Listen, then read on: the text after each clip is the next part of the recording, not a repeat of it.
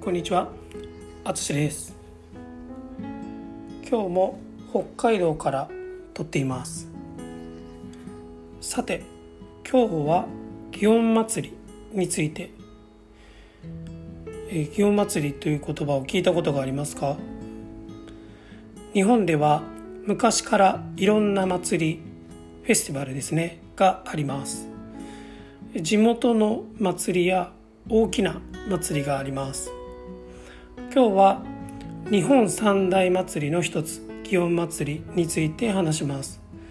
祇園祭とは夏に京都で行われる祭りのことです。7月の1ヶ月間でいくつかの行事があります。祇園祭の起源ルーツは平安時代初期平安時代の最初の方ですねに遡ります。その時代は疫病広がる病気ですねがとても流行していました。え人々はこれを死んだ人たちのたたりだと考えました。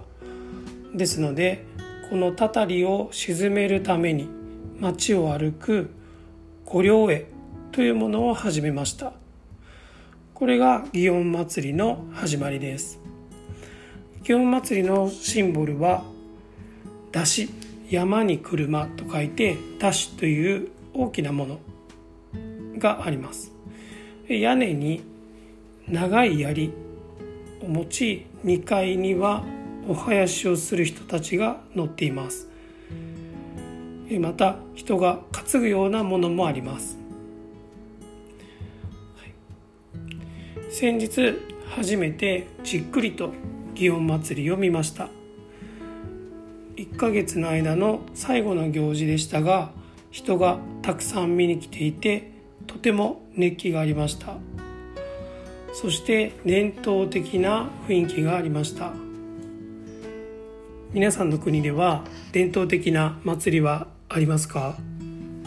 ぜひ私のレッスンでお話ししましょう。ではまた。